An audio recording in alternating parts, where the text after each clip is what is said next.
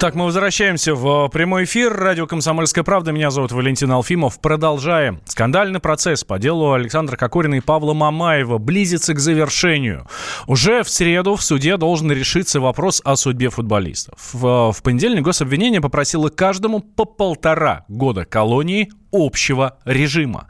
По мнению прокуроров, исправление подсудимых возможно только в изоляции от общества. Сами же футболисты говорят, что наказание уже отбыли. Кокорин и Мамаев, между прочим, провели в СИЗО ни много ни мало-то уже 7 месяцев, да, как быстро бежит время. В своем последнем слове они раскаялись и извинились перед потерпевшими. Какой приговор может вынести суд? А, будут ли отбывать реальное наказание Александр Кокорин и Павел Мамаев? Этот вопрос мы сейчас зададим нашему народному адвокату Леониду Альшанскому. Он с нами на связи. Леонид Дмитриевич, здравствуйте. Здравствуйте. Смотрите, Леонид Дмитриевич, а, просит прокурор полтора года. А, да. Сколько дадут реально? Ну, во-первых, как правило, суд дает чуть-чуть меньше, чем просит прокурор. Бросит по громкому делу 7 лет, дают 5 э, просит 15, дают 12. Э, значит, просится полтора года э, просит прокурор, могут дать год, год и два месяца. Это первый аспект. Второй аспект, что Государственная Дума не так давно приняла поправки в Уголовный кодекс, касающиеся пересчета. Она сказала, что негуманно э, тюрьма это более серьезная изоляция, чем колония. В колонии гулять можно э, внутри периметра. Перерасчет. Какой перерасчет? Значит, если дают колонию поселения для аварийщиков день за два, а раз вы говорите, что прокурор попросил колонии общего режима, перерасчет Думы говорит день в тюрьме или о, официальное название следственный изолятор за полтора года, за полтора дня в колонии общего режима. Значит, если, они давайте... от, если они в СИЗО отсидели уже 7 месяцев, 7 а, соответственно... месяцев делим напополам. Это будет три с половиной месяца, угу. к семи прибавляем три с половиной, есть... будет 10, значит, или суд скажет год, и они немножечко еще посидят, или суд умело посчитает и даст наказание им 10 э, месяцев, 11 месяцев. И надо же не забывать, что приговор суда автоматически не вступает в силу, а дается им время на апелляцию.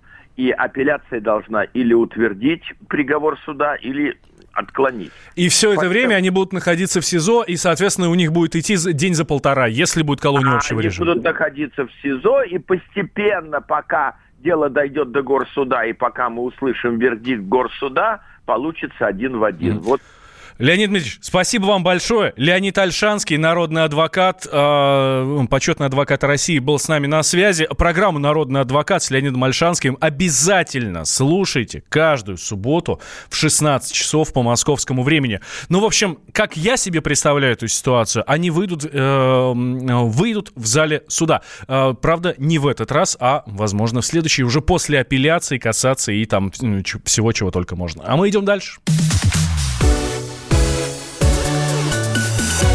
В Верховной Раде зарегистрировано постановление о проведении инаугурации Владимира Зеленского 19 мая. Точная дата церемонии будет определена депутатами на заседании 14 э, числа. Сам новоизбранный президент Украины ранее заявил, что настраив... настаивает именно на 19-м. Зеленский написал письмо спикеру Раду Андрею Порубию и встретился с главами фракции. По его мнению, откладывать инаугурацию нельзя, поскольку необходимо избежать вакуума власти. Однако многие парламентарии считают, что Зеленский должен вступить в должность 28 мая. Причина проста. Депутаты хотели бы оттянуть инаугурацию, потому что у избранного президента тогда не будет права распустить Раду. Тем временем в Киеве почитали потери от разрыва торговых связей с Москвой. Украина потеряла в 13 раз больше, чем Россия. Это заявил глава Департамента экономической политики а, Федерации работодателей Украины Сергей Соливон в эфире украинского «Капитал ТВ». Если считать, что газ мы все-таки покупаем в России, а ну, а не заниматься ерундой, да, да, то и наш экспорт в Россию, наш импорт из России упал примерно на 11,5 миллиардов долларов. Только 11,5 миллиардов долларов для России это меньше 0,8% ВВП. 0,77, если не ошибаюсь. А 11,5 миллиардов для Украины это 10% ВВП. То есть разница в 13 раз. Это был глава э, Департамента экономической политики Федерации работодателей Украины Сергей Селивон. А вот э, Павел Медведев, это э, российский экономист, финансовый обусмен в России, говорит, что цифры гораздо больше. Экономика Украины, ну, приблизительно в 10 раз меньше экономики России. Значит, в первом приближении от нарушений экономического сотрудничества Украина страдает в 10 раз больше, чем Россия. Она теряет в металлургии, она теряет в изготовлении ну, такой простой продукции, но, ну, как оказалось, уникальной, как колесные пары. Она теряет из-за того, что в очень значительной мере снизился украинский экспорт сельскохозяйственной продукции э, в России. Она теряет на каждом шагу. Мой прогноз для Украины я бы сказал, удручающий, во всяком случае, краткосрочный. Из той ситуации, в которую Украина попала в течение пяти лет, ну, просто неизвестно как наладить новые связи очень трудно. Ладно бы дело плохо, а перспектива не, совершенно смутная. А как выйти из этого положения не очень понятно. И, насколько я понимаю, украинцы этого не понимают. А еще Павел Медведев добавил, что, по его мнению, у нового президента Владимира Зеленского восстановление экономических связей с Россией в приоритете. Путевые заметки с Ольгой Медведевой. Самое приятное время для путешествий, конечно, лето. С июня по август по всей России пройдет множество фестивалей, и мы выбрали пятерку самых интересных. 21 июня в Петербурге пройдет праздник выпускников «Алые паруса». В этот день Невский проспект становится пешеходным, а на Дворцовой площади выступают звезды, и в финале появляется корабль с алыми парусами. На главный школьный бал пускают только по пригласительным билетам. Зато все желающие бесплатно могут посмотреть салют и проход по Неве того самого алого парусника. Лучшие точки на Благовещенском и Литейном мостах. Как вариант, заказать автобусную экскурсию с остановкой в удобной точке обзора. 19 и 20 июля поклонники рока соберутся на фестивале «Нашествие под Тверью». В этом году нашествию исполняется 20 лет. Организаторы помимо концерта обещают театральные постановки, художественные выставки, исторические реконструкции и детские развлечения. Экстрим Крым пройдет с 15 по 25 июля на мысе Тарханкут. Виндсерфинг, кайтсерфинг, флайборд. Если вам пока еще не знакомы эти слова, не переживайте. Для новичков по экстремальным видам спорта опытные инструкторы проводят мастер-классы, а профессионалов ждут крутые соревнования. С прошлого года фестиваль «Экстрим Крым» добавил в программу танцевальные батлы, пляжный футбол и занятия йогой. Представьте, как вокруг вас одновременно поднимаются в небо 15 разноцветных аэростатов. А если бы вы находились на одном из них? В этом году фестиваль воздухоплавателей расширил географию. Старты воздушных шаров проходят сразу в четырех городах Золотого кольца – Суздале, Переславле-Залесском, Ростове-Великом и Ярославле. Их красоту можно увидеть с высоты птичьего полета с 17 по 28 июля. Проводится еще и ночное шоу, когда шары подсвечиваются, проплывая в небе над Волгой. Фестиваль фейерверков в Москве пройдет в августе, и точная дата будет известна позднее. С наступлением темноты команды из разных стран демонстрируют свои светомузыкальные постановки. Зрители фестиваля ждут тысячи фейерверков, лазерные и огненные инсталляции – Салютом дело обычно не ограничивается. В ожидании вечернего шоу гостей развлекают конкурсами, квестами и концертами. Путевые заметки с Ольгой Медведевой.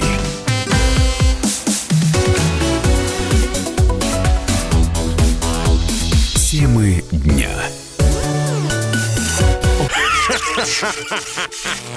Машина времени! Она работает! Док, а ты уверен? Да! Посмотри сам! Но, док, это же просто радиоприемник. А чего ты ждал? Давай, включай дежавю! Вперед! В прошлое! Ностальгический удар от Михаила Антонова. Воспоминания о том, что мы бережно храним в памяти. Программа «Дежавю» по будням с 11 вечера в прямом эфире радио «Комсомольская правда».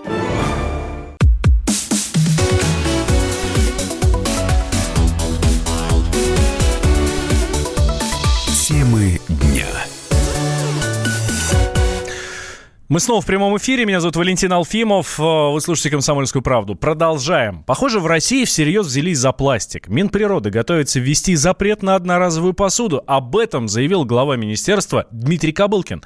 По его словам, крупные торговые сети уже поддержали инициативу. Егор Зайцев продолжит подробнее. Непереработанные горы мусора, отравляющие почву и воду химикаты – все это темные стороны знакомого всем пластика. Считается, что с 50-х годов прошлого века было произведено свыше 8 миллиардов тонн пластика. Из них переработано лишь 9%. Такими темпами к 2050 году накопится уже 12 миллиардов тонн. Министерство экологии и природных ресурсов России решило внести свою лепту в борьбу с загрязнением окружающей среды. В стране хотят запретить продажу одноразовой посуды. Это очень хорошая инициатива, считает директор природоохранных программ программ Общероссийской общественной организации «Зеленый патруль» Роман Пукалов. Давно пора запрещать одноразовую пластиковую посуду. Посуда попадает на мусоросортировочные заводы загрязненной, разрозненной, ломанной. Ее неохотно во вторичное использование отправляют производители. Сколько лет? Давайте брать пример с Евросоюза. И малый бизнес не подкашивать таким мгновенным решением и дать возможность время для перепрофилирования.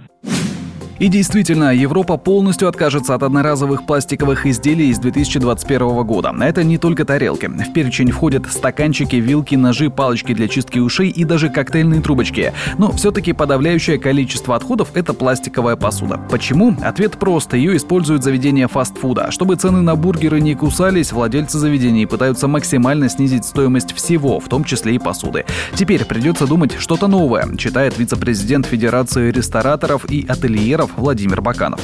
На стритфуде, конечно, это повлияет, и стритфуд потихоньку должен переходить на ту одноразовую посуду, которая рассасывается. То есть вопрос ведь не в одноразовости посуды. Основная, основной посыл состоит в том, что пластик, который используется, у него период полураспада, то есть период распада его очень большой в природе. Соответственно, если в качестве одноразовой посуды будут использоваться материалы, которые хорошо и быстро паряются, над чем, собственно говоря, сейчас активно работают во всем мире, и у нас тоже такого уже рода материалы появляются, то это решит задачку.